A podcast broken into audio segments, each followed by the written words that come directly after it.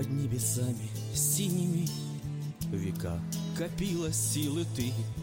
Зову тебя, Россию, зову тебя своей, С крестами и иконами, и ставнями оконными, И деревнями сонными, и золотом церквей. Зимою белоснежною, озерами безбрежными, Любви словами нежными и горькою слезой. С раскаянием и муками, со сплетнями и слухами И древними старухами, и глупостью святой. Россия, дом, Россия, мать, умом Россию не понять. На белом свете лишь она невестой Божьей названа Россия хлеб, Россия соль, Россия бед минувших боль. Россия это ты и я, Россия родина моя. С просторами бескрайними и речками хрустальными и городами дальними с историей большой со сказами былинными, ветвями тополиными И песней соловьиною и русской душой. Россия, дом, Россия, мать, умом Россию не понять, На белом свете лишь она невестой Божьей названа. Россия хлеб, Россия соль, Россия бед минувших боль.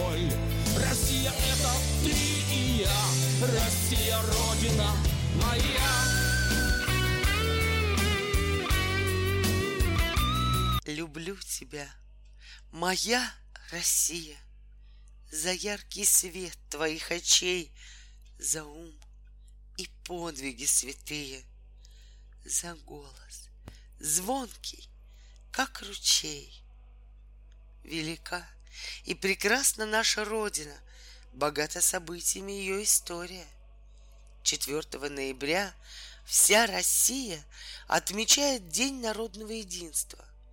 Этот день занимает особое место среди государственных праздников России. Этот праздник довольно молод.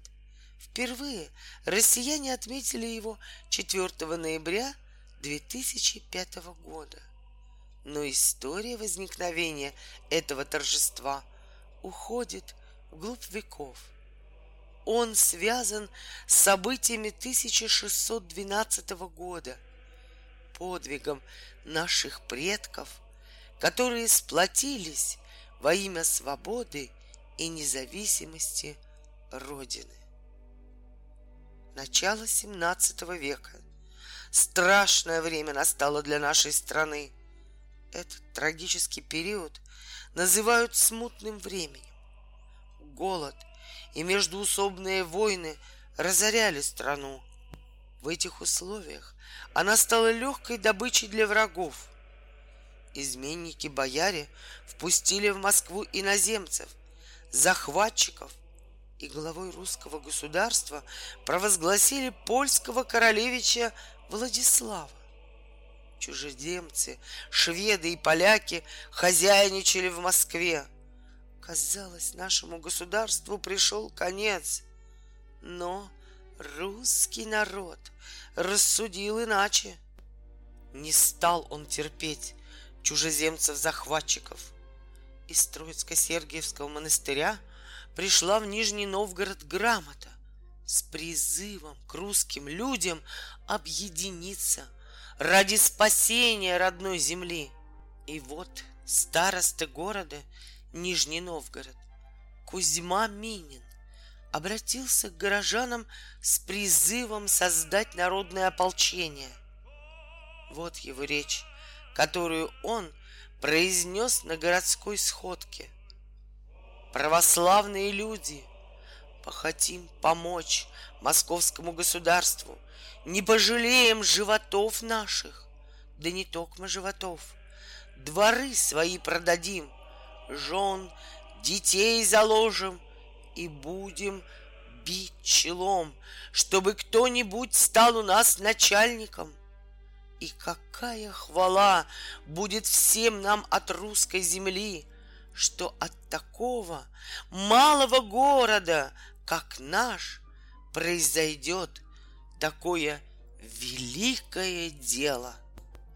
Минин держал речь, целью которой было воодушевить русский народ на борьбу с интервентами и убедить его в необходимости их изгнания. Старосту поддержали, доверив вести имущественные вопросы и разработать план сопротивления. Настало время для того, чтобы выбрать воеводу, который мог бы возглавить это ополчение. Минин посоветовал избрать князя Дмитрия Пожарского командиром ополчения. Дмитрий Пожарский был представителем княжеского рода и проживал в Москве. Конечно, это было проявлением уважения и доверия к князю. Но это была и большая ответственность. Поэтому князь не сразу согласился на эту роль. Но он понимал, что это важно для Родины, поэтому все же быстро принял решение. Нижегородский купец Кузьма Минин призвал народ – не пожалеем своего имущества, продадим свои дома, отдадим последнее, что имеем, чтобы нанять войско. Он первым отдал на ополчение все свое состояние. Весь народ отозвался на добрые слова. Богатые люди принесли Минину все свое имущество, и каждый бедняк отдавал последнюю копейку на святое дело — под знамена Минина и Пожарского встало по тем временам огромное войско. Больше десяти тысяч служилых, до трех тысяч казаков, более тысячи стрельцов и множество даточных людей из крестьян. В ряды вставали разные сословия, разного достатка. Также в ополчении приняли участие представители разных народностей. То есть произошло народное единство в прямом смысле этого слова. Двинулось ополчение к Москве. По пути в войско вливались все больше и больше народу. Вся русская земля поднялась на борьбу с захватчиками и предателями. На штурм ополченцы шли с казанской иконой Божьей Матери. Именно с молитвой перед чудотворной иконой Казанской Божьей Матери, явленной в 1579 году, и с самой иконой в руках, земское ополчение смогло 4 ноября 1612 года взять штурмом Китай-город – и изгнать поляков из Москвы. Эта победа послужила мощным толчком для возрождения российского государства. А икона с тех пор стала предметом особого почитания. Ведь люди были уверены, что именно благодаря ее силе и заступничеству Божьей Матери удалось освободить Москву. Уверенность в силе иконы Казанской Божией Матери была так высока, что князь Пожарский принял решение о том, что нужно воздвигнуть Казанский собор. Ему удалось воплотить в жизнь его замысел. Сделал он это на собственные средства. Уже через много лет он рассказал о том, что прежде чем идти на штурм, он дал обет – князь пообещал, что если все хорошо закончится и удастся изгнать захватчиков, то он построит храм. Князь обещание сдержал. Храм построили и осветили. Собор был деревянный и сгорел, но потом был построен и освящен каменный собор. Кузьма Минин и Дмитрий Пожарский стали настоящими героями своей страны. их называли спасителями. В память о героях, защитниках Руси, на собранные народом средства был поставлен в столице России Москве памятник Минину и Пожарскому. Вот так много-много лет назад русский народ объединился и не позволил полякам захватить свою родину. 4 ноября каждый год отмечают праздник народного единства. Это важный праздник, поскольку подчеркивает, что наш народ может объединиться в благих целях, несмотря на разницу в национальности и вероисповедании. Ушли в историю года, цари менялись, и народы, но время смутное, невзгоды Русь не забудет. Никогда.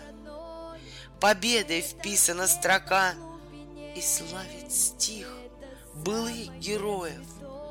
Поверг народ врагов-изгоев, обрел свободу на века. И поднималась Русь с колен в руках с иконой перед битвой, благословленная молитвой под звон грядущих перемен. Деревни, села, города с поклоном русскому народу сегодня празднуют свободу и день единства навсегда.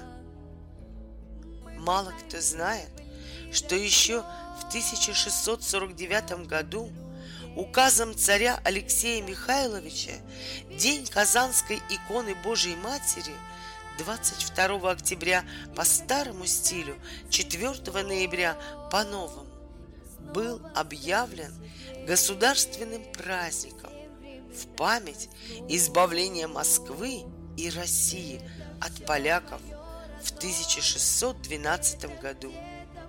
Таким образом, можно сказать, что День народного единства совсем не новый праздник, а возвращение к старой традиции. День народного единства – это праздник единства всех людей, проживающих на территории нашей страны.